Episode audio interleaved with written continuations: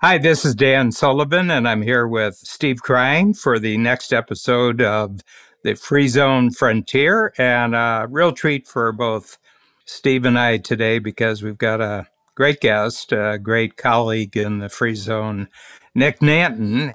Nick, you're just talking about really expanding your business operation through real estate acquisition. But this has been a fascinating year, and I've been uh, in touch with you a lot over the past 15 months since COVID started. And you've really taken your whole model, shaken it out, and started over in many respects.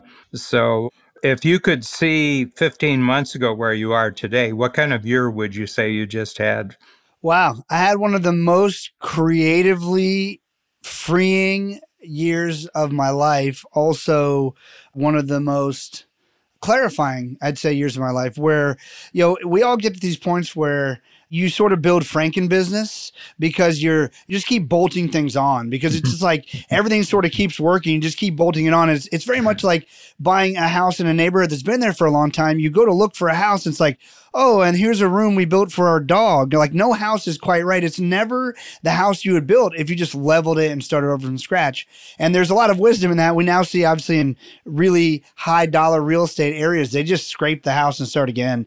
And so, in a lot of ways, I feel like that's what I did. It actually, we were just talking about the gap and the gain, one of my favorite concepts. And I feel like that really helped me recenter myself because there are days I feel like I'm still just digging ditches because starting over from a 15 year business is not easy. And to be fair, it's like starting over with 15 years worth of knowledge and education. So it's a lot easier in some ways, but it just seems like you can't get all 400 things done at the same time when you're just changing everything. But it was a, an incredible year. We did make a lot of shifts and changes. And I feel like, you know, really just positioning ourselves to be really relevant in this sort of next phase of what business looks like. Certainly there there is pre-COVID and post-COVID for business. No one would deny that. What is it really going to look like? I'm not positive, but I will just take it back to the very beginning. I think the thing that changed my perspective the most was on one of the first calls we had with you, Dan, where we are talking about scary times. And I had an immediate mental shift from my filter before was I'm looking for opportunity that fits within my current model. And by the end of that call, I had thrown out the last of that sentence that fits within my current model. I just scraped that off the desk and just said, I'm looking for opportunity that fits within my interests and how I can help other people and serve other people. And I think that was probably the biggest shift I had from COVID in general. Mm-hmm. You know, it's funny, Nick, as you were just describing that, I reflected back on a dinner you and I had in New York before COVID, of course, talking about this very point you're making, which is it appeared to me looking inward and working with you. It was one of my first collaborations in Free Zone, working on our both the trailer and the doc with you about startup health. And there was a disconnect for me because it looked like that your potential and your capabilities were far in excess of what the perception of my initial kind of introduction to your company was probably a year before. And I asked you that question about was this a company you just kept bolting onto and was it holding you back? And it's really exciting to have seen what you've done over the last year in a moment like this to kind of take advantage of it to clean both clean house but also clarify your thinking. It has certainly been that. And I remember that dinner well. The other thing, Nick, is that I hear people talk about this in the strategic coach program, you know, for me, 30, 35 years. But usually the person who's talking is like 55 or 60 years old. You've had 15 years, very successful years, but you just turned 40. And the other thing is that 15 years ago wasn't really the start of your career. You were on the streets when you were in your teens. So, my sense is that you've lived already what is an average entrepreneurial lifetime, and you're 40 years old. And just to fill in some background for the listeners who haven't met Nick before, Nick is a phenomenal video packager. The proof of it really lies at his video documentaries that he submits, oftentimes for kind of entrepreneurial superstars but also for particular causes, particular passions that Nick has, have netted Nick, I think the last number that I heard was 22 Emmy Awards.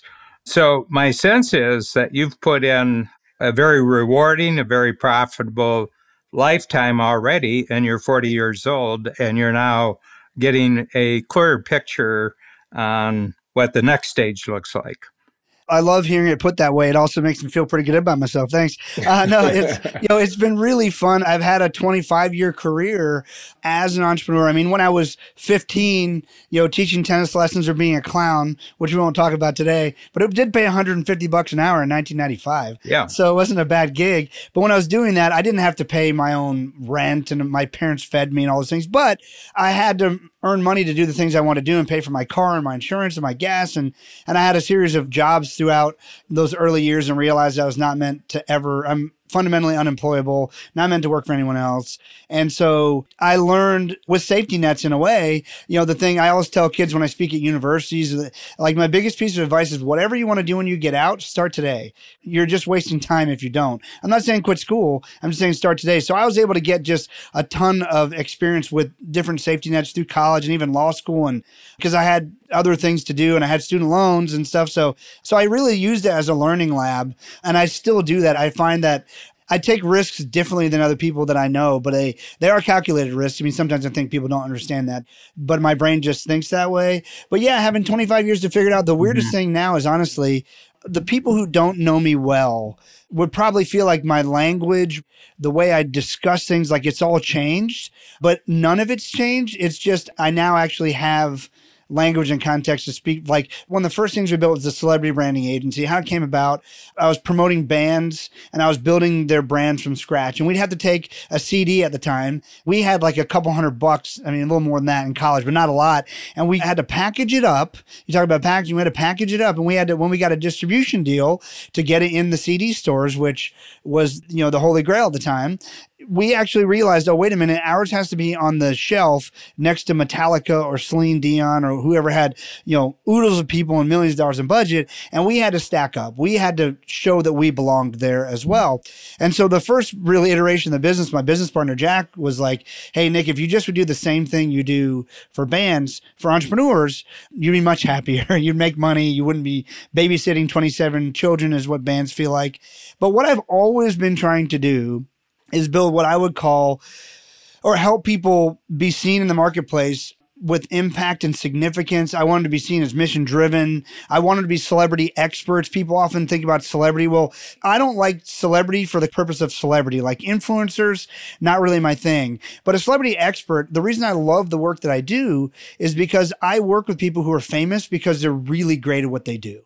So like I got to partner with Larry King. He became famous because he's such a good interviewer. I work with Tony Robbins. Tony Robbins is famous because he's the best of the best at personal development and big events and helping you break through. And I could go through hundreds of examples. Dan, I did your film because you are the best at helping people see their own capabilities inside them. It's a philosophy. It's an operating system that's different than anyone else talks about. And so that's what I was always after to find the mm-hmm. best of the best and help them elevate. But I really didn't have language around that. And now, since I've been really able, in the last year, I really dug in for some clarity. There'd always be people who'd say, Oh, I don't really need your services, Nick. And Steve, I bet you would be one of these, by the way. You could tell me if I'm wrong. Yeah. Nick, I don't really need your service, like what you do, because I don't have a big ego. I don't, I don't need to be famous. I don't need the world to know who Steve Krein is. I want to build Startup Health into the best incubator of companies. And I'm like, no, no, no. I must not be communicating correctly because that's what I want for you too. Mm-hmm. I just had to learn how to show like, no, I want to work with mission driven celebrity experts, people who get elevated because they're on a mission to do something bigger than themselves and they're the best in the world at it. So that's what I've really been able to sort of go much deeper on and now build language around in the last in the last year, really. Yeah. If you were to describe or want to have someone describe what you're doing today versus what they would have said a year ago or 15 months ago, what would be the biggest difference? I think the biggest difference would be Nick builds positioning and credibility for people. And I do. I think there's always a segment of people who would think that I did it for ego, either for myself or for others. And that's just not the case, but I didn't know particularly how to articulate what was deeper than that. So there's sort of like people would come to me and say, Hey, Nick, I want to be a thought leader. I want to be an authority. And I would say, well, you know, okay, I want to build my brand. And I was one of the ones trumpeting that you needed to do that. I think I just didn't really realize how much deeper it went than that. But that's like really the shallow conversation. That's like the tip of the iceberg. Like when the real majesty of an iceberg, right, is at the base of it, well, you can't even see it.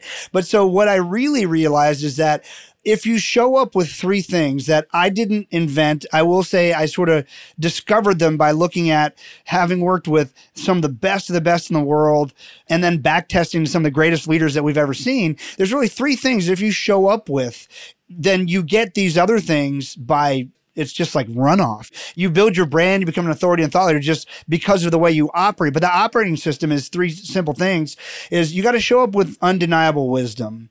Look, if you talk to somebody and they try to make something more complicated than you can understand, you should run like hell. I mm-hmm. learned this the hard way because I was like, oh, maybe because this person understands hedge funds or derivatives or like maybe I'm just oh, they're smarter than me. Okay, I'll just, I've learned that people who have wisdom are people who make complex things and make them simple. Like if I'm wise, I will make something like the gap in the gain or who not how. Like you take a concept that is like, oh my God, that will change the way I operate, but it's undeniably wise. The second thing you have to show up with a true voice, a little acronym for true. It has to be trusted. People actually have to believe what you're saying. It has to be real. It has to be authentically you. If I show up and try to talk authentically about this stuff, you're going to hear my passion. If you make me show up and try to talk authentically about geometry, not going to happen, right? Oh, then we're going to have to cancel the second half of the podcast episode because yeah. that's where we were going. Exactly. The U is unmistakable. Look, when Tony Robbins opens his mouth, or when Dan Sullivan opens his mouth, or when Steve Krein opens his mouth, I know exactly who it is. And the E is just effortless. It's so within your unique ability. It's just truly effortless. So a true voice. And the very last one mm-hmm. is the one that it seems like certain people in the world all they do is win. It seems like, you know, it doesn't matter if they're starting a mattress company, a wine company, or reinventing New York City. They just win. It's just what I'd call an earned unfair advantage. And it's, you have to build a committed community. And these people we see out in the marketplace, like you, Dan, showing up and you could put a book out and there's thousands and thousands and thousands of people going to buy it because you've been showing up regularly through podcasting, through blogging, through small books, through free events, through webinars, blogs, and you've been pouring into the world world with your true voice and your undeniable wisdom that when when someone is at the right point where they can take advantage of what it is that you have to offer from a book to coming to Free Zone Frontier for thousands and thousands of dollars a year, you can launch whatever you want because you've spent mm-hmm. 35 years pouring in entrepreneurs. Steve, Startup Health. And again, you guys are easy examples. You have a committed community of startup companies that even if you're not making any money from them, you are coaching them, you're nurturing them, you're helping them get to the next level. So when you show up with these three things, you become what I call a creative collaborator. And creative collaborators, they get to live an incredible life of impact and significance because they've poured in for impact and then they gain significance back, which gives them freedom to do whatever they want. Right. One of the things, Nick, and I think it relates to what Steve is going to say here, is that one of my philosophies is you play a real long game with your whatever it is that you're willing to actually put in decades in developing the foundation. And to a certain extent, the model that we have in Coach here in 2021 is very, very similar to the original strategy circle model that we had in 1982. So it's, you know, it's 39 years we've done the model. I'm just reverse engineering here your true statement here. And it's be interesting to actually do an analysis of somebody who's trying to be somebody in the marketplace and say, if you were really true, would you be doing what you're doing? You know, if you were actually real, would you be doing what you're doing? If you were really showing up as who you actually are, would you be doing? And uh, do you find the way you're going about it is actually effortless? And how far off are you? I would actually say that playing a long game sort of forces you to come close to that acronym. And the reason is because it isn't a fad that you're doing. I mean, if you've been doing it for 35 years, it's not a fad. Yeah. You know, it keeps expanding, it keeps getting better over a long period of time. So, can you talk about that? Because a lot of show business, a lot of what people talk about in the celebrity world is kind of flavor of the month, you know, new fashion for the season. But actually, with a lot of the work I've seen, is that you're actually capturing people who've been actually devoting themselves for a very long period of time to a particular kind of value creation in the marketplace. Yeah, and there's a few things that I probably don't know the exact number that I really admire, but you know, grit is one, right? And just determination, but then also just providing value in the marketplace and being committed to doing that over the long haul. And mastery like mastery of any skill i think is incredible. And the problem is when people set out with the outcome they desire of being an authority or a thought leader which again all those things happen when you show up the right way but they show up and they usually imitate other people first of all because it's sort of the best they know how to do rather than you know sort of discern and emulate maybe some of the traits that and then make it your own. You just look like noise because you know like the world doesn't need another gary vaynerchuk or another grant cardone or another tony robbins or another oprah and so the problem is that whole true voice thing the big thing about it is you have to understand something that i'm not sure many people take the time to do the work on you have to understand your foundational values because when you understand foundational values you can speak to anything because it's pretty clear it either aligns with your foundational values or it doesn't you know now one of my foundational values is I only operate within my unique ability. I know now instantly, probably I'm maybe a little too sensitive to when I'm out of my unique ability. I'm like, oh, I shouldn't be doing this at all. But if I didn't have that as a foundational value, I just wouldn't even know. I would just be frustrated and I'd be yelling at the dogs and stuff and I wouldn't even understand why. But over the longevity of it, yes, if you're one to play that long game, I think part of that long game, Dan, is also that when we start out, we're the worst version that we're ever going to be as far as when it comes to, you know, mastery of a skill we're seeking to discover. So even for me, I didn't have the skill sets nor the language 15 years ago to discuss things this way. So I had to start. You know, like my first podcast, hopefully it's my worst one ever. Hopefully my second one's better, third one's better, fourth one's better as well. So part of that longevity is having a commitment to yourself and knowing what you're after, mm-hmm. being flexible. We've all to be flexible to stay in business, do it, but you're committed to certain things and you use business and other tools as a way to stay that course. Hopefully that answers what you're asking. Nick, what would you say you had to stop doing? You know, you talk about unique ability, staying in unique ability there's a big difference between what you personally stopped doing and delegated to others internally or externally but literally what did you just erase from your business over the last 12 months or 15 months if anything that you're just no longer as an organization or otherwise involved in yeah, we're shifting so much of that right now. There would be a literal laundry list. What I found for myself is I had to surround myself with people who I trusted even if they weren't going to do what I would do, we have similar foundational values. So it's sort of like, you know, Dan, when you talk about giving Ben Hardy the book, you're like, I'm not going to get involved in the way you write a book. But here's what's important to me. Now go forth and do it. And so, by the way, all of that came very naturally in film because there's so many skills I don't have in filmmaking that as a director, I've really got to rely on my team and it's just unique ability teamwork. And, you know, to quote out of the Bezos letters, you know, a Jeff Bezos principle, never hire someone you don't admire.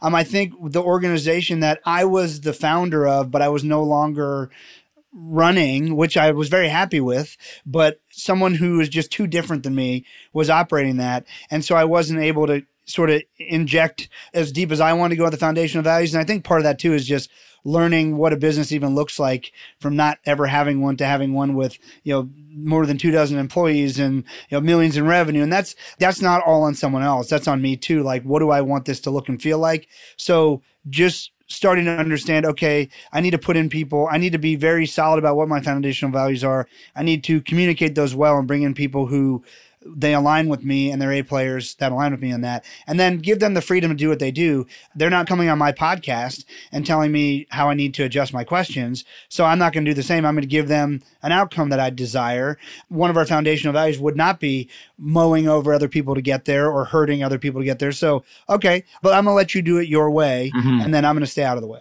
Yeah.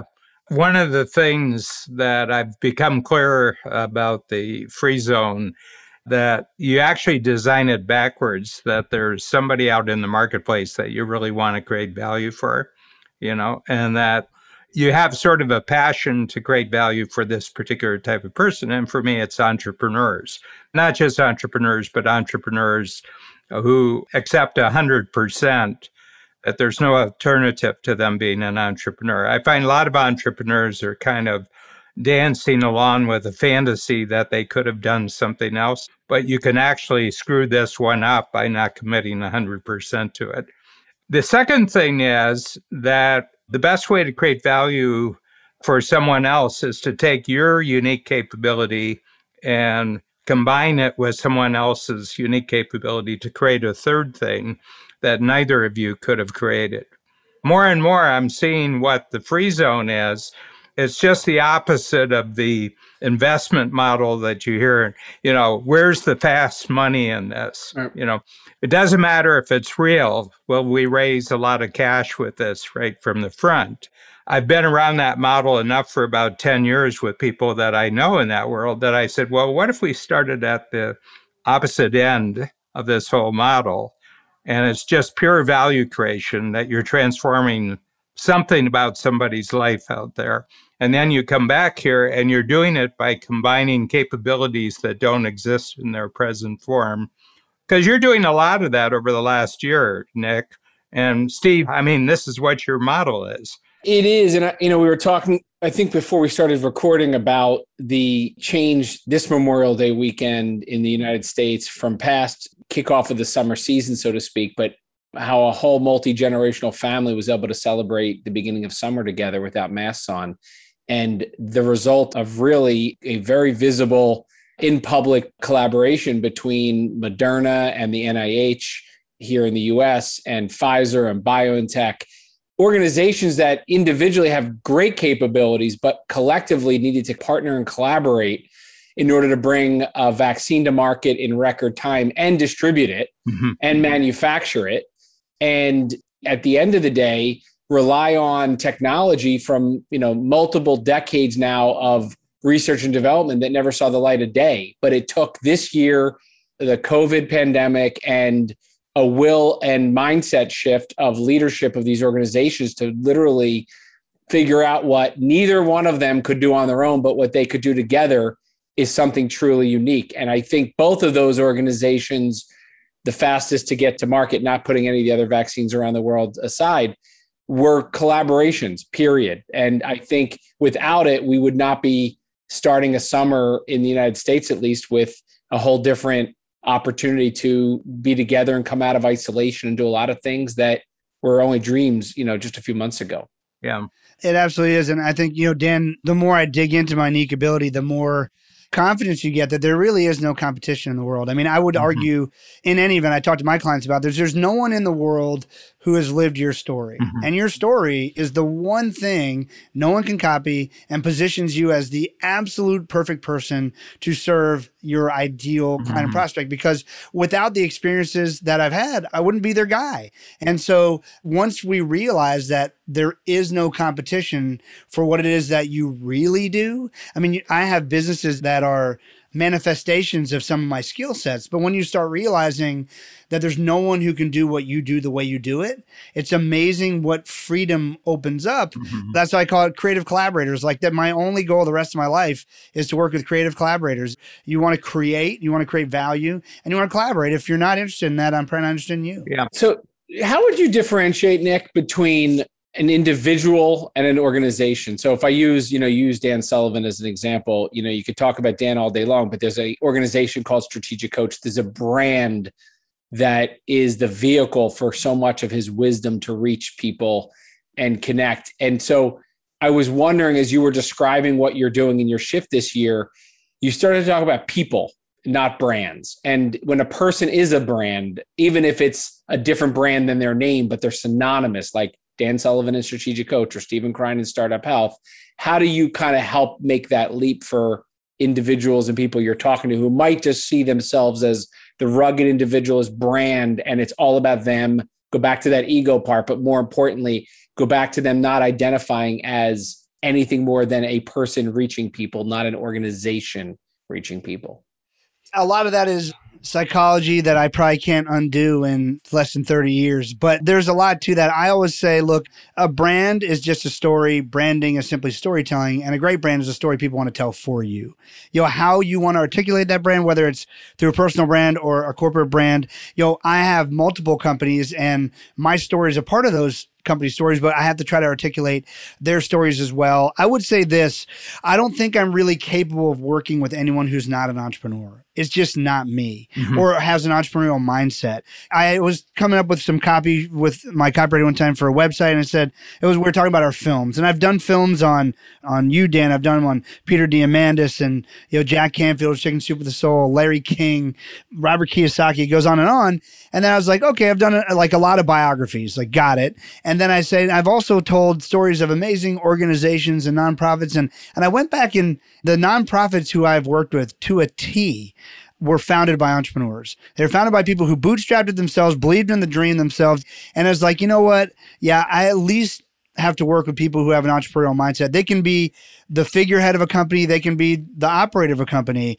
but if they don't have an entrepreneurial mindset, they're not really going to understand the way I think and talk because it's just corporate speak and I don't get along well. Committees and I don't get along well. It's like, you know, hey Steve, we doing it? Yeah, let's go. Hey Dan, we doing it? Yeah, let's go. Now my team can work with your team, but me and you are going to agree what we need to accomplish, and then we can have teams execute it. Yeah, the thing that's really interesting about that is that over the last year, there's been corporations, very famous corporations, who I think have made fundamental branding mistakes for political reasons you know, and I was thinking about Coke. Nike has certainly done it. Major League Baseball has done it. National Basketball Association has done it. And you wonder if the people who actually started the, because the people who are running these organizations are hired hands. You know, the CEO of Coke is a hired hand. You know, he didn't create Coke, he didn't create the positioning of Coke. And I'm wondering what happens when the organization becomes about issues that actually don't involve the original value creation proposition. And I think that, you know, the really strong brands, and I think of the Queen, I think one of the greatest branders in my entire lifetime, because she's been Queen longer than your two lifetimes, is that I had a feeling from watching The Crown, you know, the series on her, that for some reason, she just got very, very clear who she had to be for the rest of her life when she was 23 years old. This is who you are. This is what you represent. And it's never going to be about anything else except who you have to be and how you have to show up. And she's just absolutely consistent. I mean, she became queen in 1953 and she's still queen you know, and this whole thing with Meghan and Harry and everything else, they're like bouncing pebbles off an ocean liner when they, you know, they try to compete with her. I said, you know, this woman just knows who she is and who she represents and who she's supposed to show up. So I think there's a lot to be learned there. For better or for worse, by the way, right? That works both ways. Yeah. It absolutely does. I think the thing about that is the queen understands the game she's playing. Yeah. I'll say, you know, if you don't know the rules to a game, you can't win. You just can't win. And within boundaries is freedom as long as you understand the boundaries. And clearly, you know, it's not a life everyone would want to live, but I think the problem is you've got a Harry and a Meghan who are playing a game that they've perhaps never played before and maybe don't even understand. And so that's a, a, really interesting place to be. I mean, I'm sure they have enough money, you know, that they can flounder for a while and not figure that out, but the rest of us aren't in that position. Yeah. But there's just people who it's almost like they can be constant, you know, and who you really are. I really love your true acronym because I think in terms of tools, you could almost create that as something that people have to answer. And maybe you do. I don't know if you do it. But, you know, I mean, Steve, I think what's really kept us talking to each other for a quarter of a century is really that both of us, I think, absolutely get what the other one's after mm-hmm. for the long game. With Nick, I think it's become a lot clearer to you over certainly last 10, 15 years what it's really, really all about. What I'd like you to do is to reflect on the technological revolution that's happened that's also expanding your thinking about what you can do in the world. Well, it's interesting. I was actually just earlier on uh, Spatial with John Bowen on Oculus in a virtual world he's building for his financial advisors in this virtual officing. And so, like, that blew my mind. But just in general, the fact that we can show up, I mean, I used to never do Zooms because I was always like, oh, that would tie me down to a desk. Why would I want to be tied down to a desk? I'll call you in the car. I'll do whatever. And I found, you know, the connection I'm able to get. We are, you know, with just body language and facial expressions, everything. I mean, there's some phone conversations don't need to be any deeper than the cell phone. I got that. But man, I feel like the conversation is cheapened now when I don't get the opportunity to experience. And when someone mutes their face or whatever, mutes their video on Zoom, I'm like, mm-hmm. it's like cheating, you know? That's like, what are we even doing here? I have absolutely loved a couple things, gotten much more comfortable. My film crew, like I said, and a bunch of my people have always been all over the place. It was like a tale of two businesses. I had this business in here in Winter Park, Florida, with employees who came to the same location every day from 9 a.m. to 6 p.m. They took an hour for lunch. There's like that business. And then there was the film business where like I'm collaborating with everyone all across the globe and they're just doing their job really well. And I'm thrilled with it. And so how to sort of marry those two. And now I've realized, oh, wait a minute part of the reason why I love working with my film crew the way that I do so much is because they have the freedom to be who they really are. And that makes them really motivated and excited and passionate about the work that they do. So, how can I bring those same freedoms to the people who were in the cage, if you will, for years? And obviously, COVID sort of blew that up for me. But I found that Number one, asynchronous communication is amazing. It's like um, I had a, an employee who was having a hard time, just the position she was in in life. Oh, here come the dogs. I'm moving to the house across the street soon for my office. Can't wait. She was having a hard time. Anytime we'd have a conversation, it would be like that. But there's like, it sounded like eight children, 17 animals. And, you know, she has very young children. She's raising her children. I said, look, I think you're probably having a hard time giving your kids what they need from you right now. I know you're having a hard time giving me what I want from you right now. I understand you're in a tough position in life. Like you're raising children and they're at home all day and you're working. So I was like, why don't we make your role sort of asynchronous with time? Why don't I remove you from needing to be at any meetings at a certain particular time? And you can do this other role of there's client reporting that needs to be on, there's other things. And I don't care if you do it from when the kids go to bed to when they wake up. I don't care if you do it at 2 a.m. I don't, I don't care when you do it. All I really need is just this deliverable and this outcome. Yeah. And if we can agree to that, you've been a great team member. I'll have you for as long as you'd like to stay. It allowed conversations like that because to me, I've never really, it's actually really interesting. I've never really cared about how often you were in the office or not. Because I don't ever want anyone looking at like, well, where's he today? What's he doing? Because I know what I'm out doing and I'm out building relationships, growing the business, creating impact. And I really was always been trying to find a way to allow others those mm-hmm. same freedoms within their roles and responsibilities. And their roles are different than mine for sure. But man, I found through technology and Zoom meetings and everything else, and then just again, being on lockdown was interesting because people started to learn how to just live when they couldn't go anywhere. I started getting work emails at 5 a.m. and at 9 p.m. that I only before would have ever gotten between 9 and 6. And they were much more thought out. I was like, oh, I was thinking about this, or I woke up and I thought of this thing. And I found that in a way, being treated like a human being rather than being forced into this little box that doesn't fit so many people was really freeing. And now the technology and the tracking systems we have just with project management and other things, at the touch of a button, I can see if someone's on track or off track. I just had to change the scale. So I guess a long way to go around saying that is like, I had to realize that there's an old scale and there's a new scale. And if I just changed the scale and everyone understood what was required of them, what I liked about what they did or you know whatever then we could probably all operate even better and now it's allowed me to bring in team members from other places i never would have considered before and truly just have an a plus team that's all due to technology well, I think the interesting thing about technology is not the greatest technology that wins the game. It's the good enough technology that everybody immediately can use. Yeah. And I think that Zoom has just created a good enough technology.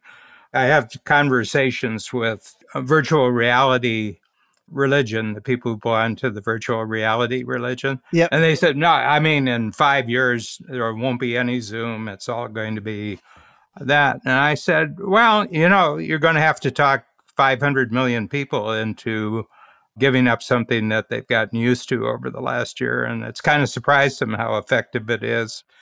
And my feeling is that Zoom has actually created an entirely new economy that is not well known to the usual observers of what's happening in the economy.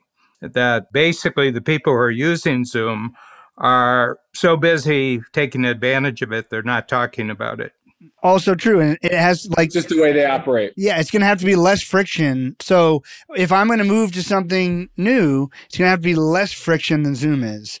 I mean, in a way, regardless of how much better it is, it has to cause less friction, or else I'm just this is good enough. This does the job really well. And I mean, you know, if you're an enthusiast, no problem. Like hobbyist, great, like enjoy. Mm-hmm. But yeah, it's gonna have to be even less friction, which is I don't think many people put that scale into their product development. It's just like, oh, it's better. The sound is better. The video is better. That's more immersive. It's all right. Well, does it cause me less friction or more? Because that's where we should probably start. Mm-hmm. Yeah.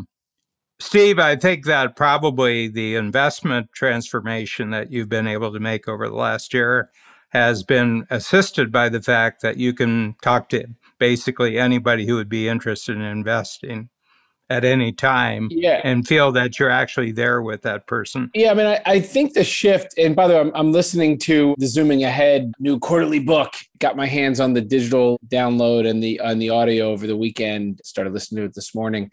And I was struck by a couple of them in particular around reframing this as a transformation, sorry, transportation capability, and really thinking about it enabling people to travel without traveling and be with people. And in particular, investors who previously would not invest in startups and funds and vehicles without first meeting and spending time together and the fact that we can be together on a webinar on a one-on-one chat but see that body language and have that conversation has enabled people to be comfortable. And now being able to go back to your friction comment nick invest or subscribe without the typical friction of travel without the typical friction of time and how much you needed to invest in making the investment has been removed. That's completely gone. And so mm-hmm. the timeliness of having a subscription based rolling fund for us has been game changing because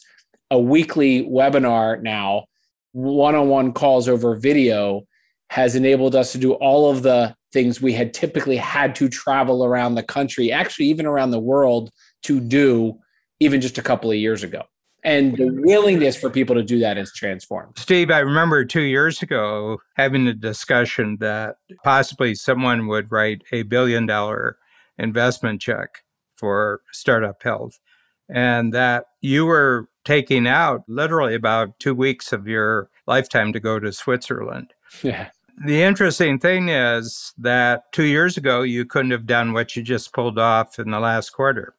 No, it's democratized, and Zoom has obviously, you know, the technology behind Zoom has been around for a long time. The timing of it to be accessible to so many people and everybody willing to get on and do this instead of the physical and not being able to do physical over the last year has helped.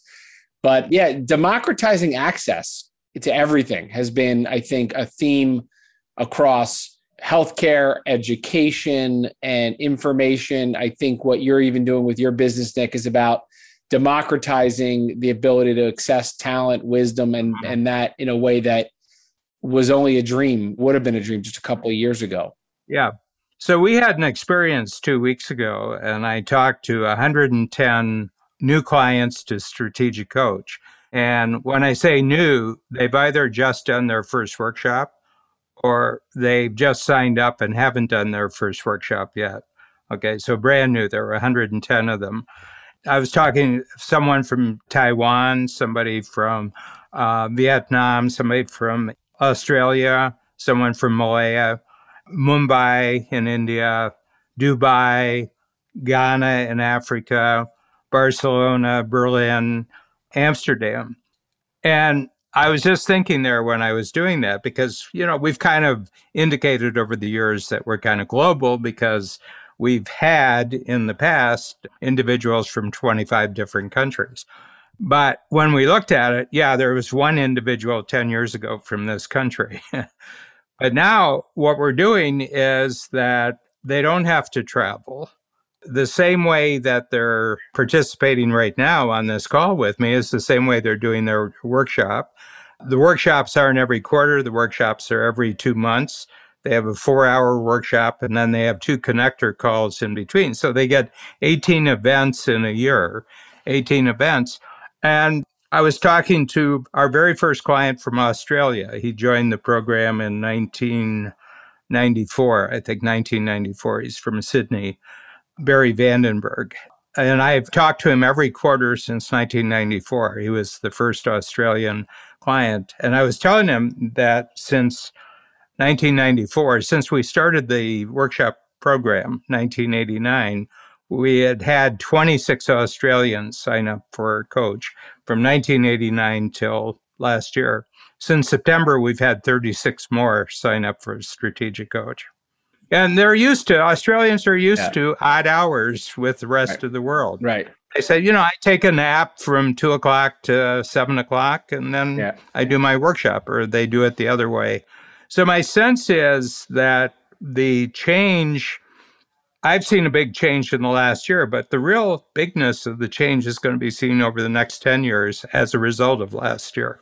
Well, I mean, a year ago, Nick, we were a little over a year ago. I guess, January a year ago, we were together in San Francisco for the Startup Health Festival, the last in person event we did. It was our annual event. And at that event, we had showcases of our companies presenting to investors. We had fireside chats with experts and entrepreneurs. We had an investor dinner to introduce them to our latest investments and also fundraise for our ongoing fund. We had a deal alert go out to tell people about the investment opportunities. We've taken that two day event and turned it into a 12 month, 365, 24 7 experience. There's now showcases multiple times a month of our companies presenting around the health moonshot themes there's fireside chats every week. So every Tuesday, there's now a fireside chat for the companies and the portfolio companies to attend. And also, we've opened it up to the greater community. Our investor dinner has now become a weekly webinar that we offer almost every week to meet investors. And we also had one annual deal alert. We now have a weekly deal alert that goes out every Friday for companies raising capital. We've kind of ripped apart the idea of a physical two day requirement and turned it into an ongoing experience. And that has transformed the accessibility of all of this. And so now the idea that it's all digital, that it's all, you know, whether it's webinar, Zoom, whether it's email, it's really been fascinating to see us systematize it. And what you just described what you're doing is systematizing access for people who previously, for whatever reason, weren't able to access. And that's the game changer for the next decade. Plus. Yep. Okay, this is the end of part one. So, what we'll come back, I'd like to dig down in terms of what the free zone is for all of us as we're looking forward. I'm going to make a comment about my experience of Zoom, that Zoom as itself in technological form is actually evidence that we're getting every day that we're now able to operate in a free zone. So I'll um, save that for after the break. But I think that Zoom is a very, very transformational technology in a way that nothing has been like it before that. And that the people who are using it aren't talking about it. And the reason is if they're talking about it, they're wasting time that they could be using, taking advantage of it. All right. Wrap up for you, Steve, what you got out of the first hour you know, I think really refreshing to see how Nick has transformed his organization and more importantly, his thinking over the past 12 or 15 months. You know, things like the most exciting transformational year of his life and the things that he described has happened. You know, I think there torches of or inspirations of carrying a torch of, you know, not I think a typical approach that a lot of people have taken over the last 12 or 15 months where things either were status quo or worse 12 or 15 months, you know, uh, later from when the pandemic started. So I love seeing that. And more importantly, you know, just seeing how there's now multiple ways of collaborating with Nick. It's not just one way. I think that's been really terrific as well. Yeah. Nick? It's just refreshing that there's places I can go to think like this, and you're encouraged to just sort of deconstruct and you just said so many things that gave me the whole Peter Thiel zero to one idea that I'm sure we'll talk about more in the next segment because there's mm-hmm. there's so many people who've been woodshedding and we have no idea what they're up to because it's not public yet. Yep. So, anyway, I'm really excited, and this is the Free Zone Frontier. We uh, go deep on new value creation models in the marketplace where people are not protecting themselves against competition. They're actually just creating collaborations to create entirely new forms of value in the marketplace. So, we'll be back next time with the second hour of our in depth exploration with Nick Nanton of how he's operating in the free zone. Thanks, Nick. Great seeing you, Dan.